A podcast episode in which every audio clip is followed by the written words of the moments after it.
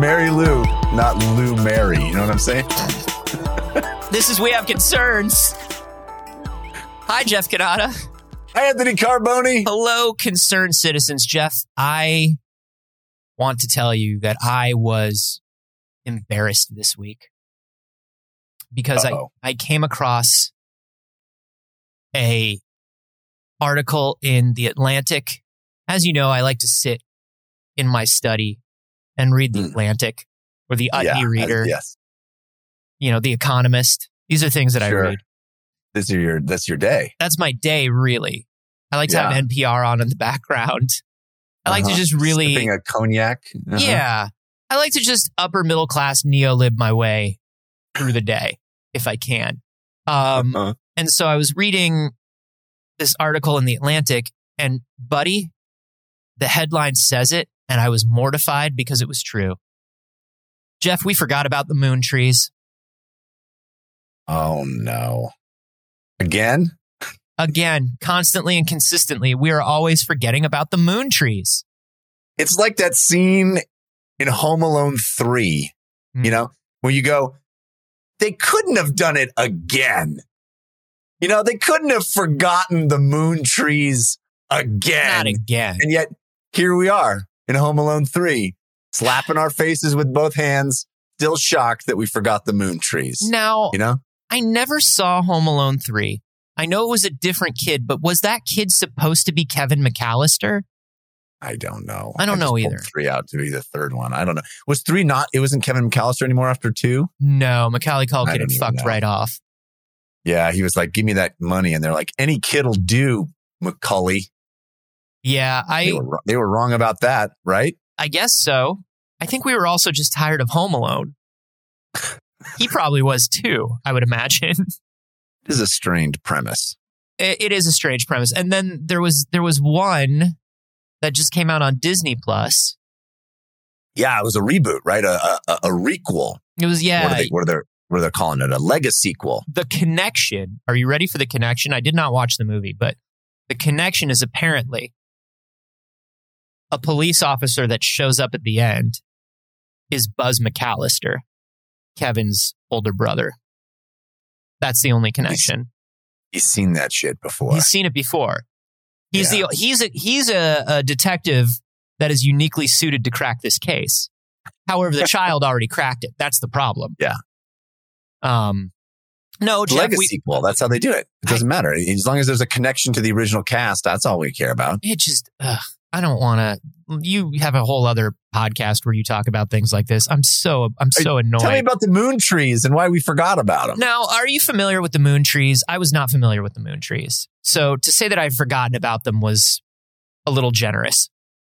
Isn't that the the woman who played uh, Punky Brewster? Yeah. Soleil Moon Tree Soleil Moon Tree.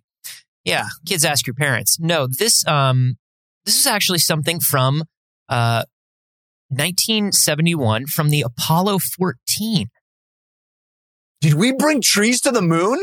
Buddy, are you ready for this? One of the astronauts on the Apollo 14 was Stuart Roosa.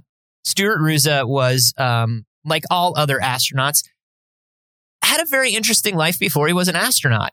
You don't get to be a boring astronaut that had no achievements or cool shit in your life. Like that's No, just not that's how. not what an astronaut is. No. An astronaut is the coolest dude in the room at all times. Yeah, and that's why we hate them. So Yeah. Stuart Roosa was a uh, was basically a a, a forest firefighter and Sure. uh, and and I think they call it a bush jumper. One of those Yeah. guys. Yeah. Um, Jumps it, jumps bush anytime. he he'll jump over any bush. you see, like you see a small up to a tall hedge, Yeah. Shrub to hedge. He'll he'll jump that bush. a topiary. That's the astronaut promise. Yeah, shrub to hedge. We'll jump it. They have it on the. They have it on the I patch. think we need to get that shirt, man. Sh- shrub to hedge. We'll jump that bush. Shrub to hedge. We'll jump that bush, and it's got That's NASA. It's got the NASA right logo. there. That's that's merch waiting to happen. Um, so because because Stuart Roosa was had had sort of a history of working with in with the forestry department, the forestry department was like, yo, Stuart, bring a bag of fucking seeds to the moon, dog. Like sunflower seeds? Yeah, just to chew on. Just, you know, you're going to be bored like a baseball coach. Yeah. And the problem is you can't, when, if you spit those seeds out in a command module, uh, they get everywhere because of the, because of the low to no gravity. And, uh, Right. and, uh, you, they, they gum up the works, they get stuck in the instruments. And so Stuart said, well, I have a better idea. Instead of these sunflower seeds, which thank you, I will eat them later. What if I bring a bag of like native United States trees? Oh, okay. And the head of the forestry department said, Oh shit, I should have thought of that. I'm the head of the goddamn forestry department. That's honestly, I should have came with that instead of the, I'm so sorry. And Stuart was like, No, no, no, dude, it's fine. It just means It's probably your stomach talking. You're hungry. yeah, it I means the it. world to me that you brought anything, you know, like not everybody showed up, you know, that sort of thing. Yeah. Uh, so the head of the forestry department brings like something they, something like a like a sack of 200 different seeds, sycamores, redwoods, pines, firs, sweet gums, and is like, take these to space and plant them on the moon. Okay. This doesn't make any sense to me because we know that the moon can't support trees. Well, that's what Stuart said. And he also he said also, and this is very embarrassing. I will not be doing any of the walking on the moon. I will be staying in the command module. I'm the pilot. oh, that's an awkward convo. it's an awkward conversation. you know, when you're like your buddy, the head of the Forest Service, finds out you're an astronaut and has all these cool ideas for you. You know, Mhm. I'm sure. You know what? If you're an astronaut, you're probably getting ideas from all the people you know. You know what I'm saying? yeah, Hey, Oh. take this to the moon. Drop one of these on the moon. dude. What Hey, happens man. if you hawk a big loogie in space? Try hawking a big loogie in space. Do that. Here, I have a here's a Lego minifig of a spaceman. Wouldn't it be hilarious to put to leave that on the moon? Take it and leave it on the moon. And then you got to be like, I'm I'm not gonna be close enough to leave your minifig on the Yeah. moon. This is, and this, uh, you got to remember, this was 30, 40 years before Chris Hadfield, who would just do whatever people asked him to do in space. Back then, astronauts didn't do that shit. You know, I bet they did. They just didn't tell anybody. they didn't tell anybody. But basically, what happened, in, in all honesty, is the head of the Forestry Service gave this bag of seeds and was like, take them up with you. And when, you bring them back, we'll send them to various forestry sites in the United States and like uh, civic sites and things like this. And we'll plant these moon trees when you get back. Oh, I get it. These trees that have visited the moon. There- it's not that the it's not that we're going to grow trees on the moon. Right. It's that these these trees these are v- trees that have gone farther than you have. yeah, space trees. Yeah. And Got so, That's Stuart, cool. I yeah. think that's cool. I think that's very cool. And Stuart was like, hell yeah, this is a great idea. And so, you know, they all get that little, little canvas bag where they can, eh, whatever you can fit into the bag that's under a certain weight, you get to bring with you. So he brought like this very well organized canister of seeds to uh, the moon with him. And when he came back, well, actually, when he came back, this is really funny. When it went through the, um, the sort of the the sort of uh, disinfecting and reopening process and everything because of like the vacuum and the no vacuum and all that stuff. When they opened the can to check it, the seeds went flying everywhere, and they had to somebody sat because all the seeds were like organized by type because they wanted to send the right type to the right forests. Uh, somebody sat somebody who was like uh, uh, an ar- I guess an, an arborist or something's like sat and organized all of the seeds again. Wow. 200 something like 200 seeds had to sit and like organize and be like, "Oh yeah, that's definitely this kind of seed. That's definitely this kind of seed." This feels like uh, the premise of a very elaborate heist, where you know the the the, the I, my buddy has to reorganize the seeds, and then he's secretly swapping in regular old Earth seeds for the very valuable Moon seeds, Mhm. so that you can sell them on the Black Moon market. Well, They call that the dark side of the moon. That's the that's what it's called. The dark Yeah. side of the moon. So Market. the dark side. so basically, um, he comes back. He had to like it was Stan Krugman, a geneticist at the Forest Service, who had to sort them by hand. Then he passed them on uh, to a scientist who used some at the Johnson Space Center in Houston to kind of like germinate them and just hey, did space do anything to these seeds? Do these have these seeds have some sort of uh, alien life form in, in them now? Malevolent Are we gonna- yeah, yeah. Is it a, is it a tree, but also it wants to kill me? do they grow into clones of the astronauts that were on the command module? Ooh, yeah. You know, these are the questions that science has to ask because in the 70s, we were much dumber than we are now. Um, and so, uh, they did some, they did some germination studies and then they passed on all of these seeds to like forestry science facilities who then pass them on to communities and community parks or community, you know, wherever for people who just wanted like a little piece of the Apollo missions in their town, right? Um, yeah, that's cool. it's very cool. Here's the thing.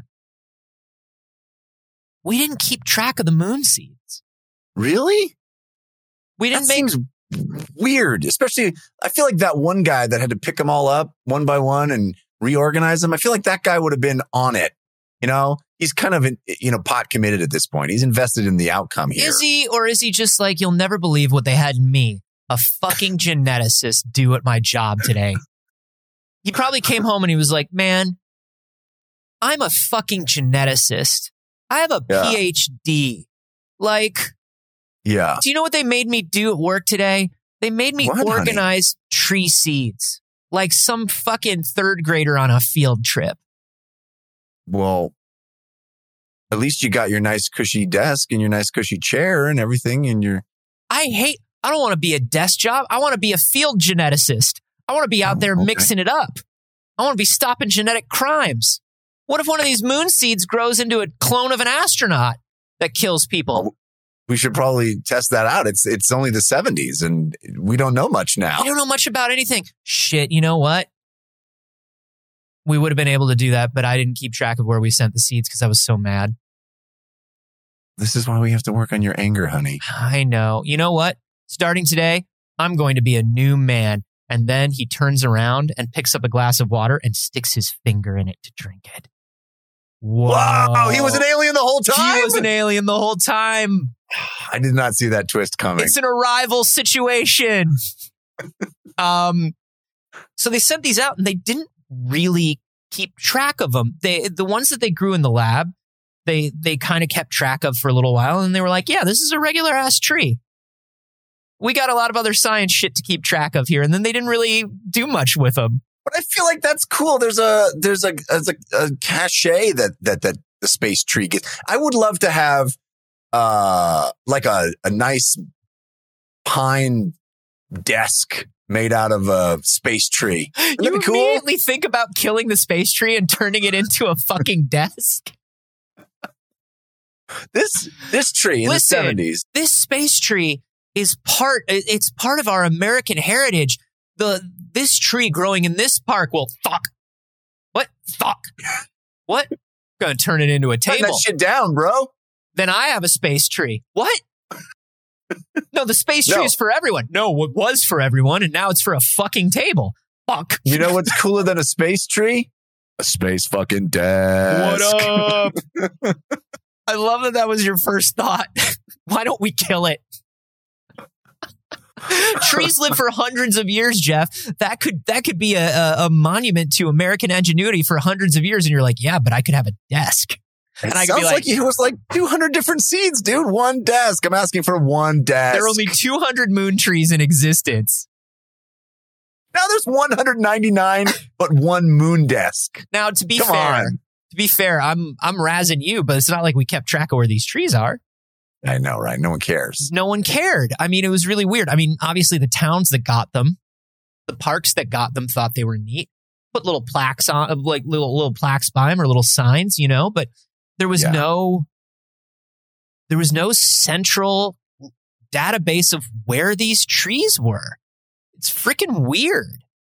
Maybe Um, because there were so many, so there were fewer databases in the 70s. There just were, there was just less databasing, you know? Yeah. I mean, a database was just like one of those like big, like bookkeeper books.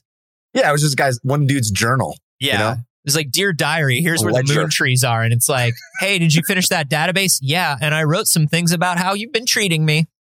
All right. yeah, well, we and just you can't read it because there's a tiny little key lock on the front of my book Shit. Only the president has the key to that book. around his neck. Only you and the president. It takes two tiny keys to open your diary. Uh, Uh, and I thought when I when I heard this, I thought, man, that's that's kind of a bummer. I wonder if there's a moon tree near me. How would I know? yeah, Wouldn't you want to know if there was like a like a, a moon tree by you? absolutely. Well, Dave Williams, who's a planetary scientist over at the Goddard Space Flight Center, thought the same thing. And about 20 years ago, he was like, fuck, where are these moon trees at? Like he heard about them while he was at work. He didn't know about them when he was a kid. Like nobody knew about these. I do think that this could be a, a really cool story. I mean, this you could have kids taking field trips to the moon tree, right? I mean, it, it feels like a very inspirational. Like this tree, the seed went to the moon, and now it's here on Earth and it's growing. I think that's there's there's a wonderful narrative around that. Yeah. I mean, metaphors are lost on kids. They're idiots, but sure. yeah, yeah, yeah. Look, this tree went to space. I'm already out. I cannot conceptualize space. I'm five years old. Yeah. What?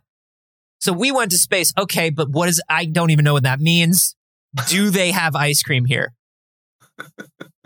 Um, now a seven year old, maybe. No, I don't know. Yeah. I, I just, so Dave Williams was like, I got to find the moon trees. How do I find the moon trees? Yeah, it seems impossible to find the moon trees Can you think, unless they're in the form of the astronauts who died in space. and that's the first place he checked. Yeah. He did put those astronauts into vacuums without any protection. And he was like, if you explode, you're a human. If you don't, you're a tree. Uh, I, I would like to say that he comes from a long, a long, long line of inquisitors and witch hunters. Sure. Uh, so this comes very naturally to him. Um, no, he was like, man, I'm not a tree expert or anything, but where are these trees? I need to, I need to be the person who keeps track of these trees. NASA didn't keep records on them. Uh, the Forestry Service didn't keep records on them. The laboratory didn't keep records on them. They just sent them out with like a, with like a letter that's like, congratulations, your town gets one moon tree. Please remember that you have one because we're not writing it down. Yeah, please send back like a, a some sort of I have received moon tree. And nobody did. Nobody did because we had phones. Yeah. So they just called up. They're like, got that moon tree you sent. It's like, shit, could you just write me a note? Could you put it in your Just- database? Mark, mark it down in your database and then send me the one of the keys. Send me your dream journal and write down that you put a moon tree in your town. And it's going to sound like a regular dream. That's the problem. That's the problem. It's going to sound like, oh, I went. I went to the upside down library and then we planted a moon tree in our town. And it's going to be like, fuck, is there an upside down library there? which one is real and which one's the dream? Um, so It was really awkward because there was a fucking upside down library in that town. That's, That's- the craziest part. that's the craziest part is like, this is a guy who, Who did not have very many dreams. library? These He didn't have a lot of dreams. And so he was just writing down stuff that, that happened during the day. And he was like, one day this is going to be full of dreams. man. Imagine the town where the second most interesting thing is the space tree. Right. I mean, can I be honest with you? Depending on the towns they're sent to, I think for a lot of towns, maybe the second most interesting thing is the space tree. I w- let's let's take a moment to stop down here before I discuss before I discuss uh, uh, Dave Williams here, and let's talk about let's rank this. How cool is a space tree? Knowing that they just grow to become regular Earth trees with no discernible difference, except for one case that I will talk about later. Dun dun dun. Ooh. Uh, I- regular tree. I don't think it's as cool as a space desk, as I've said. Sure. I, I, dude, all joking aside, I genuinely think this is cool. I mean, yes, it's not like you're going to walk to this tree and it's going to be next to another tree and you're going to see some discernible difference. Of course not. Okay, what I'm not you? expecting that, but I do think symbolically, just like a space rock, right? Like the fact that this was in space, Mhm. I think. I mean, it looks like any other rock, but you holding it, feeling it. I've you know I've been to science centers and it's like, oh, this is a rock from space. Now, granted, that was created in space, or you know, existed most of it. It was retrieved from space rather than just visited space. Yeah, it's I think allowed to the- say it's from space, whereas like the moon trees have to say that they lived in space. Yes, You can't right. like that tree is not really from New York, exactly. right? exactly. The, but I still think there's something that triggers a, uh contextual, uh, uh, you know, reexamination of how where you fit in the universe. You know, Okay, Whenever okay. you, whenever you, you go, look, that tree was in space and now it's here, and it, you just. I think it inspires that kind of thinking. And I, I think that's cool and important. All right, I'm going to be very serious here. This is this is. I mean, it is a bit, but it's not. I'm, I'm being serious. I'm going to name some things, and you're going to tell me whether you think if these things were in your town, the space tree would be cooler than them or not. Okay, what's Okay. cooler? Okay, right. Okay. Okay. okay. Your town has like a really big Ferris wheel. Man, that's tough. I can ride this Ferris wheel. That's what I'm Pretty saying. But like, be honest. This is a bit, but it's also serious. How big is the Ferris wheel? Pretty big. I'm not going to say it's like the London Eye, but it's like it's like a decent sized Ferris wheel. It's like a Ferris wheel that you could like put on a truck and move from place to place. No, like a Coney Island Ferris wheel. Like it was like it built. exists there. It's permanent. it was built to be there. I mean, I take my family to the Ferris wheel first before the space tree. Right. What do you think is cooler? I think it's cooler to have a space tree. Genuinely think it's cooler. A Ferris wheel is a dime a dozen. It makes you feel cool. Like even if you don't go see the space tree as much as the Ferris wheel, Yes. knowing that the space tree is there is cooler. Okay. Yes. Your art museum has like, like an original Caravaggio in your town, like one of those big ass fucking Caravaggios. I still think space space tree's cooler. Space tree's cooler. Um, I do. Okay. A really big water slide. I mean, it's gonna go water slide now. It's the water slide, right? Like it's a water Yeah. slide. Or like uh or like a statue in the center of town like dedicated to like some weird like not even somebody who's famous elsewhere in the world, but like one of those statues that's in your town that's like like the Emperor Norton statue in San Francisco. Right? yeah. like, okay, you've got the Emperor Norton statue in San Francisco, and let's say San Francisco also has a moon tree. Is the Emperor Norton statue cooler than the space tree? I think the Emperor Norton statue is cooler. I don't and know. I think the space tree is cool. I want to say we think the space tree is cool no matter who wins in these situations. yeah. I don't know. I think the space tree is cooler than the Emperor Norton. Wow. What about a what- now that you moved away from a Disney park? What about having a Disney park in your? What's cooler, having a Disney park? Well, I mean, there's two. okay, So Star yeah, Wars. it's cooler to have a Disney Well, I mean, listen, there are two in China. There's one in Europe. Like, come on, there are Disney parks. But They're rare. They're rarer than space trees. Yeah, I think yeah, rarer than space trees is is, is key, and and they're a big deal. I mean, usually living in a town that has a Disney park means your town sucks, That's But, true. but it is it is cooler. You know, But you like to- yeah, that's cool. I think it's pretty. I I do think this is pretty cool. And and like if I was in the Florida Keys and they had that underwater hotel, you know that underwater hotel that was born Yeah. that was that was born in the seventies. Hotels are birthed. It's a mortal. It's a mortal engines situation. Yeah, Um, yeah, yeah. uh, they have that uh, underwater hotel from the 70s, or maybe even like one of those treehouse hotels, right? Oh yeah, those are rad. Um, Ooh, Treehouse Treehouse Hotel. Hotel. in the moon tree, Dude, we're making billions on this idea. dude, sleep in a hotel, in a treehouse, in a tree that went to the fucking moon. That is fuck you, Disney parks. Hey, eat shit, Disney. we've we've we've hit on it. We gotta find these trees Dude, and we gotta build houses in them.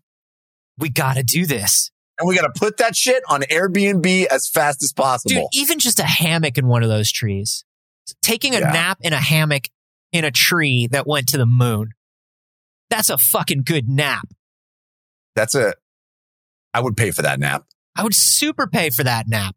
And these are the these are the good business reasons why we have to find these moon trees. And so Dave Williams found out about these moon trees like uh, in the late 90s. Um, a third grade teacher in Indiana had been working on a project with her kids uh, about trees near their school, and a student came in one day saying, "I heard about a moon tree From the voices coming from the moon tree. at night and it said, Come to the moon tree, no harm will befall you. Come, children, to the spire at midnight And, br- and bring some blood. and your mom's credit card. um, so she heard about a moon tree that at a nearby Girl Scout camp. So the class went on a field trip and found this entirely normal looking sycamore with a little sign that said, This is a fucking moon tree. Show some respect. You didn't say that they put signs on them. I they glad that they at little- least went. The- I said they put little signs and plaques nearby them. oh, I didn't catch that part. Yeah, yeah, I- yeah. I, think that's good. That's fu- so now it feels like a solvable mystery. Well, yes. yeah, there's it's semi-solvable, right? Because if a town did put a sign, then we know where it was, right? Can I tell you something, Anthony? Yeah. Can I tell you something, Anthony? Yeah. Let's find a website that makes tiny signs. Do you know how easy? Listen, the week that I found out you can just order trophies and how inexpensive they were, I literally, I literally ordered so many trophies and gave them out when I found out how cheap, it, when I found out that there was like a quantity discount on trophies. I was like, no shit. And I just The, uh, ordered a, the I, soccer team discount. I ordered like a crate of trophies and gave them out to like people at work and shit. So like This is what we do. We order we order a bunch of plaques. we say this was we a stick moon them on tree. some trees, and then we build house tree houses in them. This tree went to the moon idea, dude. with the crew of the Apollo 14 in 1971. Tell me it Scan didn't. this, Look at scan plaque. this Tell me it QR code Yes, to Yes! hire a night on Airbnb. unbelievable. This is a brilliant plan. Oh, overpriced weddings under the moon tree? Are you kidding? Oh, under the moon tree. Come on. That's what we got to do. We write a novelty song the way they used to do like in the 50s and 60s where you write a song that's kind of about a product or a politician. Yes, you. It's it. Here's how it. Here's how it goes. It go. uh, You say, uh, "I love you to the moon and back," just like this tree.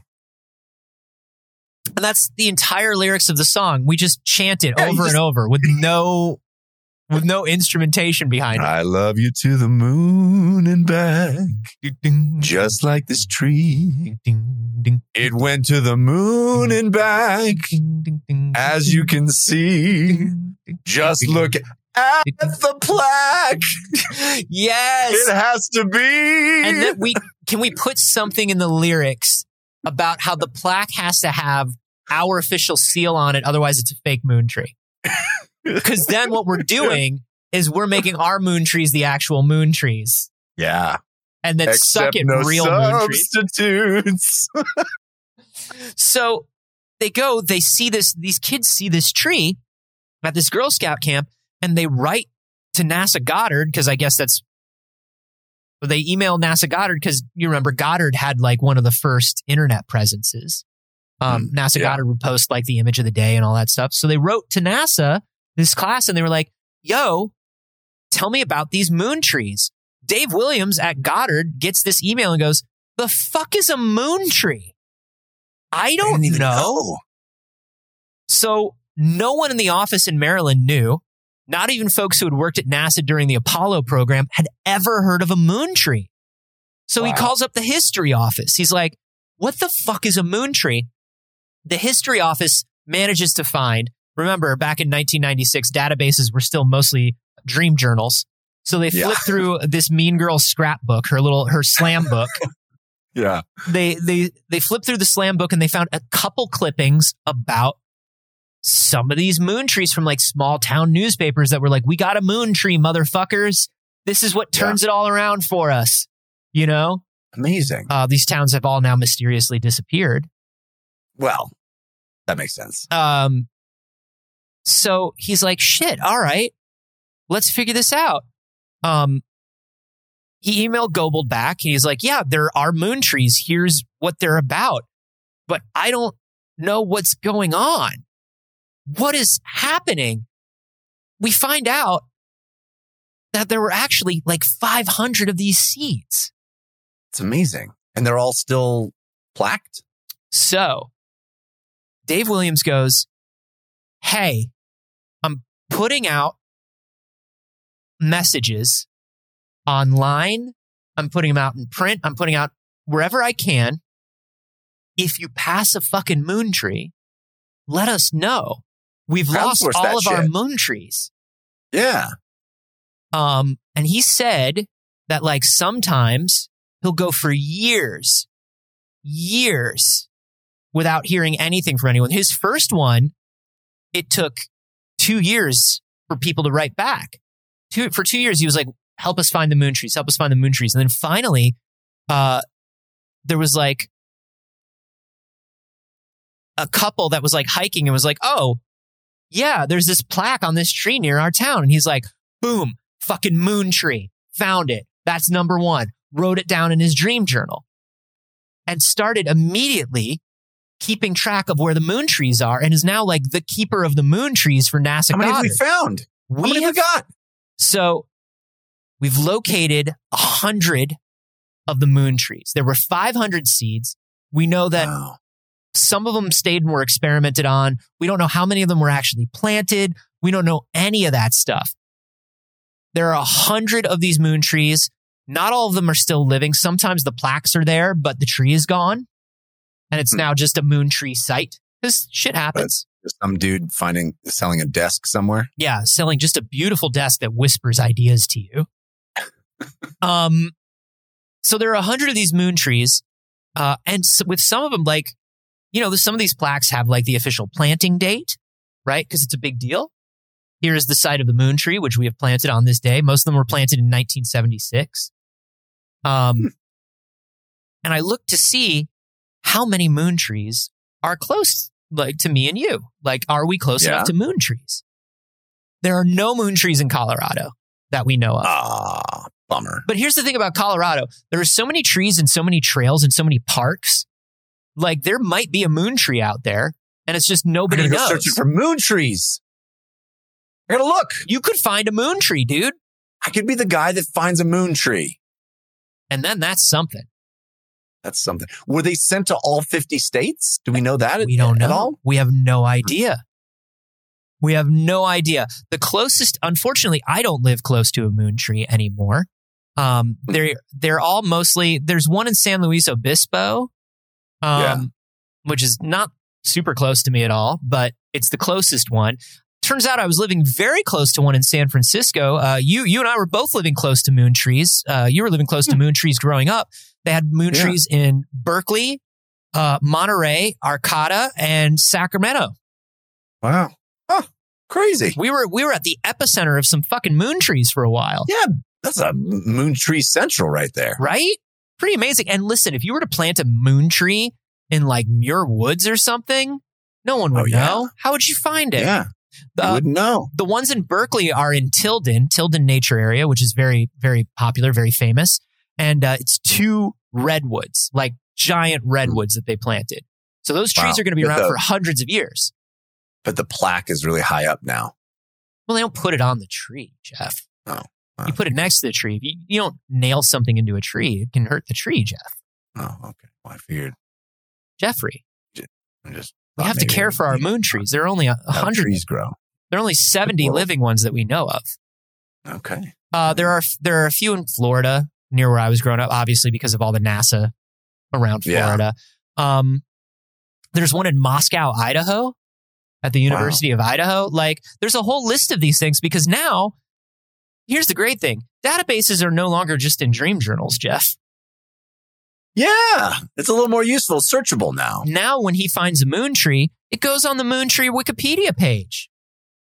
But the downside is that NASA has a lot less info about how Tiffany stole Steven from Jennifer. Yeah. know? That's a problem. And and honestly, the dream about the upside down library was pretty interesting and I wish we had read the ending. yeah. Yeah. So, we're losing out on a lot, but I feel like we've gained a little bit more by knowing I love this are. story. Me too. This is cool. Uh, why don't we just do this again? Why don't we just send some seeds up next time and do it again? I mean, I don't know when we're going to the moon next, but you know, I I think uh, let's do it again. This is a cool idea. I would I would love that. I mean, astronauts do. They still get to bring their little trinkets and, and tchotchkes and, and whatever's up to space with them. I like my minifig idea. Spaceman in space. Come on. yeah, good. bring a little minifig up. Somebody has to have done that. Somebody Good has to idea. have done that. Um I, I just I love this. I love the idea of because you know, here's the thing. If you really if you really want to get into it, how many people are going to be astronauts go into space? Very, very, very, very few. How many people are going to meet astronauts or uh, be around the space program? Very, very, very few, right? The Yeah. idea of having something in your town that, like you were saying, that's gone to space and come back and it's survived and now it's growing and thriving. I think that's really wonderful. Yeah, I do too. I, I think it, like I said, it engenders those self-reflective thoughts of, of where we live, where we, our places in the universe and how insignificant we are and scale and all those things when you go, man, this was up there, you Yeah. know, it, it- and we brought it back and it, we brought it back Yeah. safely and it's it's part of our world and yeah oh i do want to say there the one the one example before we move on i nearly forgot of weird things happening with these trees once they grew um two trees out of these seeds grew into an entirely different species than they were supposed to be They grew into rabbits. well different species of tree than they were supposed to be Oh, less exciting. Yeah, they did. Yeah, they grew into astronauts. They grew into exact copies of astronauts. Uh, they grew into um, two completely different species of tree than they were supposed to be, and everybody started freaking out about it.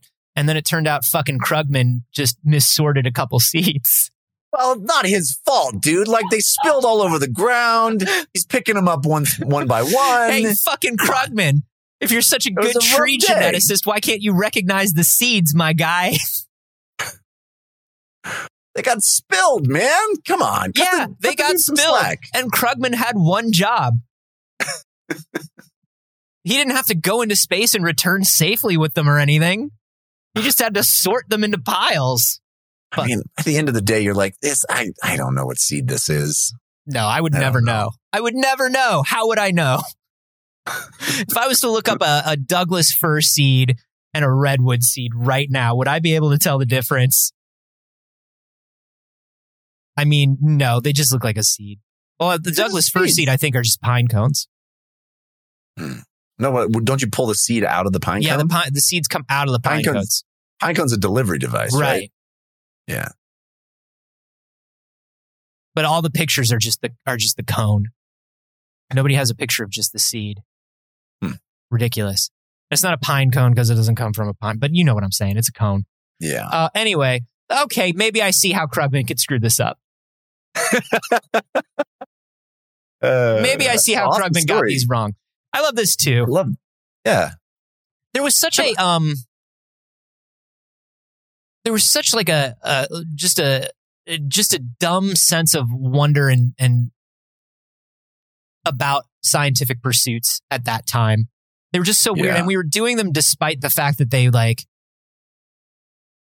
You know, it was that thing. It was that thing in the 60s and 70s where it's just like, let's just go to the fucking moon. Why? Because we should. No. I I imagine every scientist at NASA in that period just being Carl Sagan. You know, just like wearing a wearing a, a turtleneck and having big dreams and being idealistic about everything, and just trying shit. You know, Yeah, just try some shit, dude. I don't know. Maybe we get to the moon. Why? Yeah. I don't know. Shut up about it, Dave. We're going to the moon. Never know what's out there. It could be anything. Now it's all like, well, this is the 14th mission of this year, and it's uh, specifically just to make a billionaire happy, and it's boring. Well, and I mean, I don't want to go off on a tangent, but it all changed in the 80s with the Challenger explosion. Mhm. You know, that's like the moment where it became, oh, this isn't all upside and possibility. It's right, like we always knew this could happen. Yeah. but we didn't think it would. right. Right. And it was the one moment that all of America was like, anything is possible. A teacher can go to space. And it's like, no, it space wants to kill you. Yeah, woof. now we have to take it seriously. I mean, Yeah. and, and to be fair, like that, there had always been a specter of that. Like even, you know, the Apollo 13 and so, you know, Sure. there had always Yeah. been like a bit of a specter of it. But yeah, I think the Challenger was really when it was like, hey, maybe we should pull back on space. There's a lot of stuff going on on Earth, which is a Yeah, fair a- thing to say because it's true. Right. Anyway, I like that there are space trees, and I want to know about more weird things like this. It this fits it. This fits neatly into two two of my compartments, which is space and space exploration And seeds. and seeds, which I fucking love of Oh my seeds. god, I love a seed. You know what I love is I love to have them stuck in my teeth. If I if I leave the house Sure. and I don't have at least three caraway seeds stuck in my teeth, I feel like I'm just having a bad day. No, the other one is just like roadside attraction stuff, stuff that's just weird. Oh, there. yeah. I just Yeah, lo- yeah. I love the idea of like, oh, if we're here, we got to see the moon tree, and like everybody with me will be like, we're not going 45 minutes out of our way both ways to see the moon tree. I'm like, it's an hour and a half. When are we going to see a moon tree? No, that is your jam. I know that every trip you've ever described to me that you've planned has had all of those. Got got to see it. I got to I got to be in the same place as the as the moon tree Oh my god, Uh, because I have an opportunity. I'm I'm within 500 miles of the moon tree. I got to do it. dude, I got it. If I'm within three three hours, if I'm within three hours Yeah. of a moon tree, like here's the thing, there's a moon tree in the East Bay. I could get to the East Bay real easy. Oh, I'm telling you, next time I'm in Berkeley, I'm going to try to find it. Find the moon tree, dude. It's in Tilden. You can just go to Tilden and ask. It's awesome. That's all. Anyway, uh, if you know more things like this, please uh, tell us about them on the Discord or email them to us at we have concern show at gmail.com. Hey, Jeff, uh, if, if they wanted to get on that Discord, I I don't know. How would they do that? That seems crazy to get on a Discord. Well, there's one simple, easy way to do it, and that is uh, a single US dollar, uh, one time each month on our Patreon, patreon.com slash we have concern, get you access to that Discord. We gate it behind the Patreon because we only want to have the coolest folks. and only the On the coolest folks have money and give it to us. Yes. Not a lot. It doesn't even need to be a lot. A single dollar. If you've got more and you and you really like the show and you want to see it continue, Well, well, you can give us more. And there's cooler stuff that you can get on the Patreon. All you got to do is check it out. You can see the the bonus content, the the extra bits of show we do at the beginning that you only hear the end of. You can get that. You can get. eh, I mean the. Well, you don't have to. I don't have to tell you. Go to patreon.com slash we have concerns. Find out how you can I can don't support have the to show. tell you what you're getting for your money. Just give me your money. Just come on. Patreon.com slash we have concerns. Give me your money, nerd. All right. We went long on that story, so uh, we don't have to talk about this one a lot, but I think it's fascinating. We love a moon tree, I guess. We do love a moon tree. I mean, we could do two hours on moon trees. Uh, but we also, you know, we've, we've been talking a lot lately, it seems. I feel like there's been a lot of stories lately uh, about memory. Mm. I feel like you've been bringing up a lot of stories about memory. Have I? I don't recall. Uh, So I'm going. hey. I'm gonna I'm gonna do one. Uh, this, you know, as much as you say I'm in cahoots with cahoots, you are in cahoots with I think- cahoots. I think I'm more in synergy with synergy. You know what I'm saying? Because, Z, uh, Z Synergy Mansfield, just uh, one of the one of the story submission all stars. Truly, truly a hero. Uh, if I may say, not all heroes wear capes, but some submit stories to the Discord. Z Synergy Mansfield uh, pointed me to the story about the fact that for the first time, researchers have watched a memory form in the brain of a living thing. And it looks like a little Amy Poehler. It really does. It's it's wild to think that Pixar was accurate, but it's true. They also, by the way, have found living cars. How do they fuck? you know, it's weird. I didn't pick that story. To, I, I went with the memory one, but we probably should have talked about the car fucking story. I bet people would have been interested in that. You know, the weirdest thing about living cars is their eyes aren't the headlights. No, It's the, it's the windshield. You don't. You wouldn't have thought that. you wouldn't know? have thought that. You wouldn't have thought right. that. this is uh this is true. We actually watched a memory form. Uh scientist at the University of, of Southern California, USC.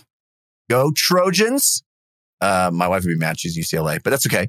Um we watched a memory Nobody should Form care about now. that after the age of 25. yeah she could not care less yeah i don't even know why i said it uh don't, don't denigrate your wife like that. She doesn't give a shit. Uh, she does not. Um, so here's what we we know about memories uh, being formed. Uh, not a lot. Uh, oftentimes, when we think about a memory being formed, uh, the assumption has been that uh, the synapses between neurons get stronger. That's that's how you form a memory. Uh, these connections in your brain get stronger. Um, and we've studied uh, memory in the cortex, uh, which is you know the top of a brain in a mammal, Mm-hmm. uh, and in the hippocampus at the base of the brain. But because the amygdala is deeper into the brain, it's not been possible for us to really examine that part portion of the brain as memories are being formed. Too much And other brain. actually Too much other brain that? in the way. too much other brain in the way. Exactly.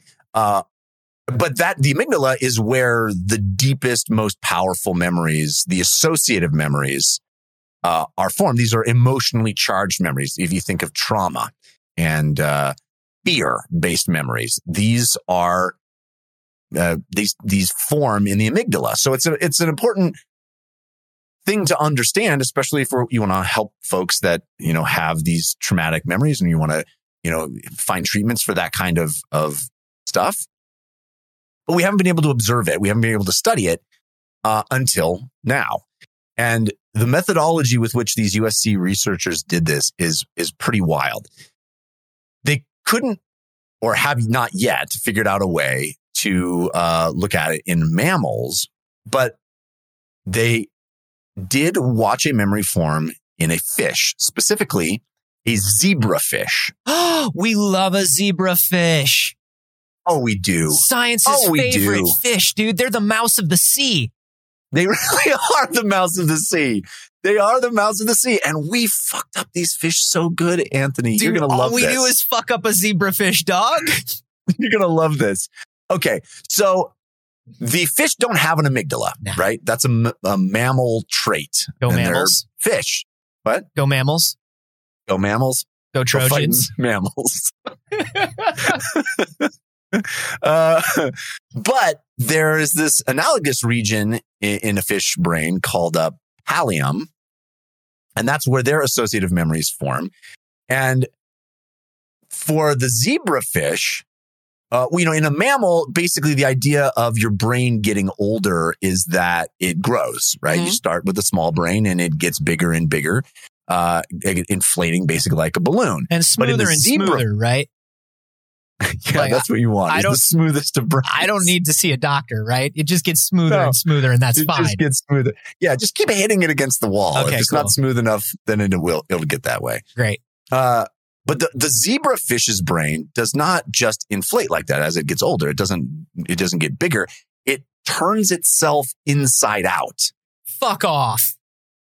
They the the scientists describe it like a popcorn kernel. So you know, popcorn when it pops, like the insides come out. it's a beautiful blooming fish brain. yes, Av- available now at Chevy's, the bloomin' fish brain. Mmm. Eat them like popcorn shrimp. Yeah, it's delicious. Um, so, but that's good news for us because the deepest parts come to the surface where we can image them. And even better for us, zebrafish larvae, the very young zebrafish, start with transparent brains. well, they, they are transparent, right? So you can see to their brains much easier. Yo. So we can just look right in on those fish. Yes. But we didn't stop there, of course. No. Because we want, we're not going to just observe them. What they did is they genetically engineered some zebrafish Hmm. to produce neurons Yes. with a fluorescent protein marker. God damn it. So these, Give me that protein marker in my skin, idiots. Let me glow. yeah, yeah, no, you'll be beautiful. So this, this marker protein was bound to their synapses. And if you point a little laser light on this custom microscope at these markers, they glow, right? Yeah. So it's cool ass, like rave, you know, black light in your brain, party time, Love it. zebrafish. Okay. Love a dance So- party zebrafish. So the goal here is to watch these synapses thicken, get stronger, get more intense as you create a memory. Now, they, they wanted to be able to use as little light as possible to quote, avoid scorching the creatures with light. Sure. You want to avoid scorching the creatures with light. Yeah. If you So that's can, if you can't, it's like whatever. but like if you I can, mean, you're going to lose. Dude, it gets way darker from here. Uh, buckle up. how can so- it? They're shining a light right on it. Yeah, no, it's, it's, it's gonna be good. So you would you would be able to see with this with this fluorescent uh, marker, you'd be able to see not only the individual synapses that the you know that are happening, but also their strength. The brighter the light, the stronger the connection. Mhm. Okay, so here's the problem: we, in order for us to watch a memory being formed, we have to form a memory. Oh no. Any guesses on what kind of memory we're going to form? I mean, Anthony? the quickest, the quickest, easiest, most lasting way, probably, and the best way for this study is uh is a horrifying memory, a traumatic memory. Scare the shit out of some zebrafish. Yeah. Yes. Uh, traumatize the zebrafish in, in the most extreme way possible. So, you can't just give the zebrafish a nice day that it will remember fondly for the rest of its life. no, you want to, you, you don't want to give it like a meet cute that, uh, you know, turns into a long lasting, beautiful memory that it, that it wants to cherish for the rest of its little zebrafish days. No. no.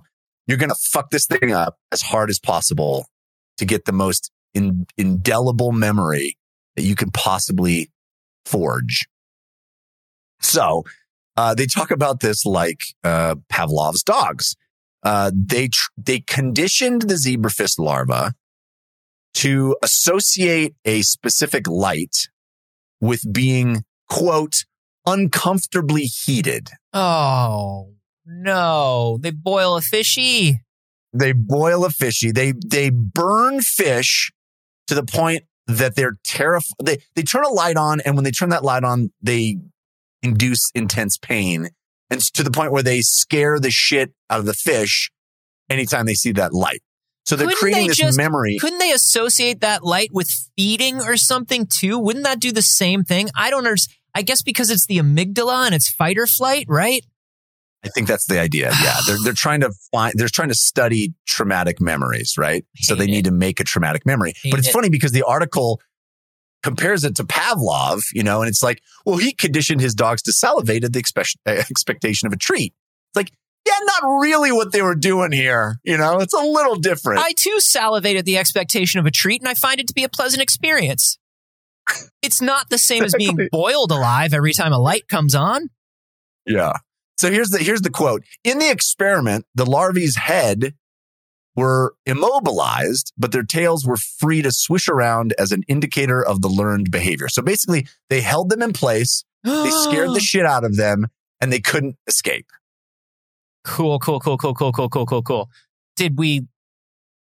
Hey, did we learn what we needed to learn, or did we just fuck up a bunch of fish?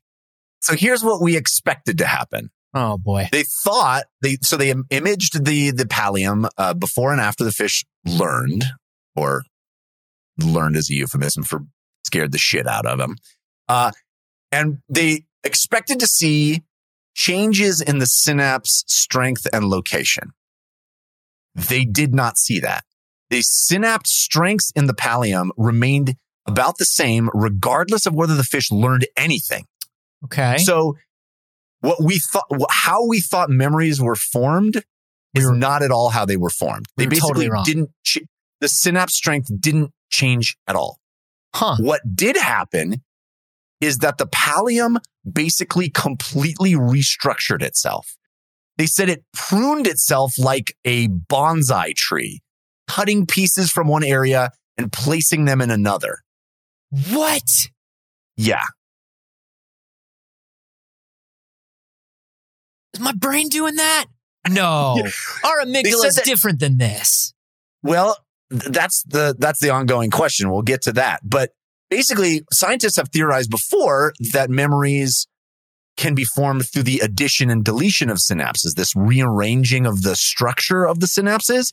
But no one has ever actually watched it before, and no one's ever seen it on this scale. It's so much more significant, and it is the only way that these memories were formed. They weren't. It wasn't a combination of of strength. It was just oh fuck, I need these synapses over here because now this is important.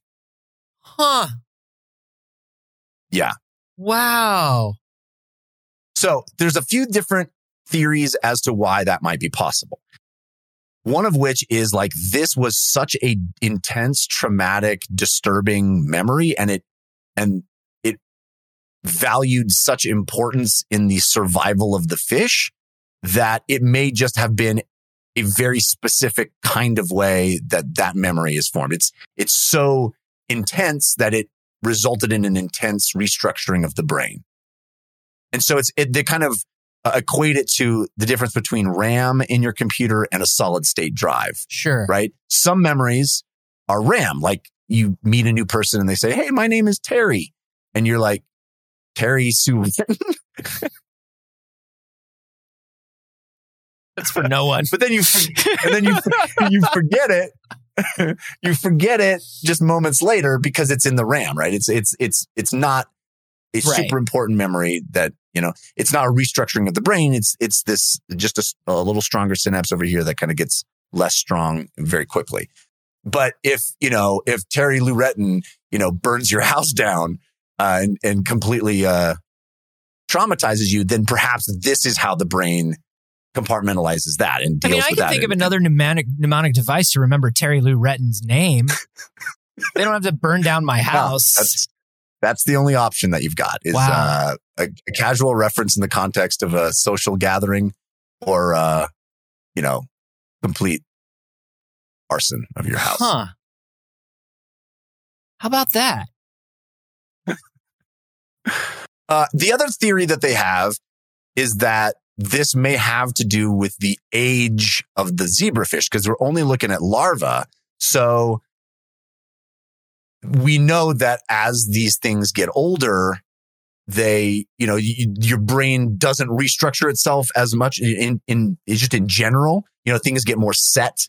And so it may be that these memories are being formed because the brain itself isn't being, is, is being formed, you know? Yeah. Um, and so if we studied older zebrafish, we might not see that happen quite as dramatically, but it's harder. We, it's more difficult to study the older zebrafish because they're not translucent.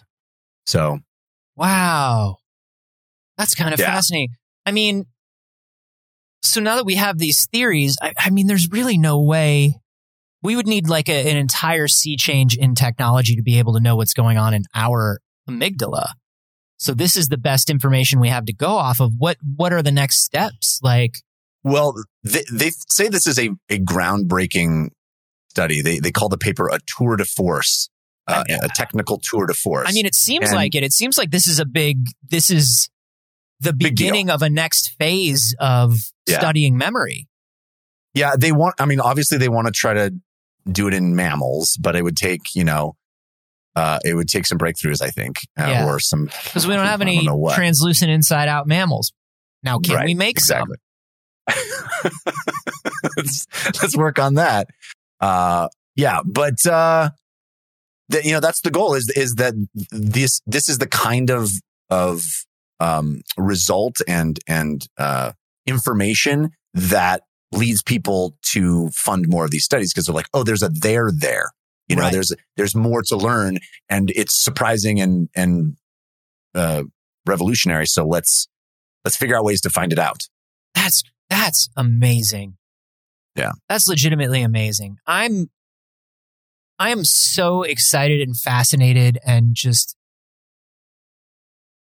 I'm wai- I'm, I'm waiting every day. I'm waiting every day for what new thing about the brain we're going to unlock. You know what I mean? Because it, it's Yeah. really a, we're really now in that era of of human study. You are 100% correct. It, is the progress we've made in understanding the brain in the last 10 to 15 years is more than the last 200. You know, it's, it's really cool. And I think that it's just accelerating. I do forget a lot, and I would like them to fix that. So Yeah. this is great for me. I agree. Yeah. let's figure it out. And, and it, you know, it, even more, you know, this has definite applications for folks that have not just a hard time remembering, but a hard time forgetting and, and these things that really are debilitating memories that are hardwired and, and, and locked in in this more permanent manner. And, and maybe there are ways to treat that and help folks work through traumatic memory. And let me tell you, that's not just that's not just you know on these extreme cases. So much of of our personalities, our reactions to thing, our responses in emotional situations have to do with these sort of like early, like particularly Yeah. early traumatic memories, but just traumatic memories. And it doesn't matter if your your memories are tra- as traumatic or whatever as somebody else's. This has a lot to do with what we hold on to and who we are. And so figuring out how that forms Yes. and how to access them, like we were talking about like a couple weeks ago. I mean, that's all super important. Yeah, it really is. I'm ready. And it's awesome. And we're making progress. And that's, that's what's so exciting. I'm ready to learn about the brain. I'm ready to talk more about the brain. Hey, come to the Discord and talk about brains with us. We'll do it. We're not Yeah. scared. talk about talk about brains and how smooth yours is you know whatever Yeah, uh, we, you don't have to talk about brains. We got we got all kinds of other stuff you can talk about. We also have uh bon- like Jeff said bonus videos, bonus videos with and bonus episodes with every guest we've ever had on the show. So many wonderful things. Uh check them out at patreon.com slash we have concerns.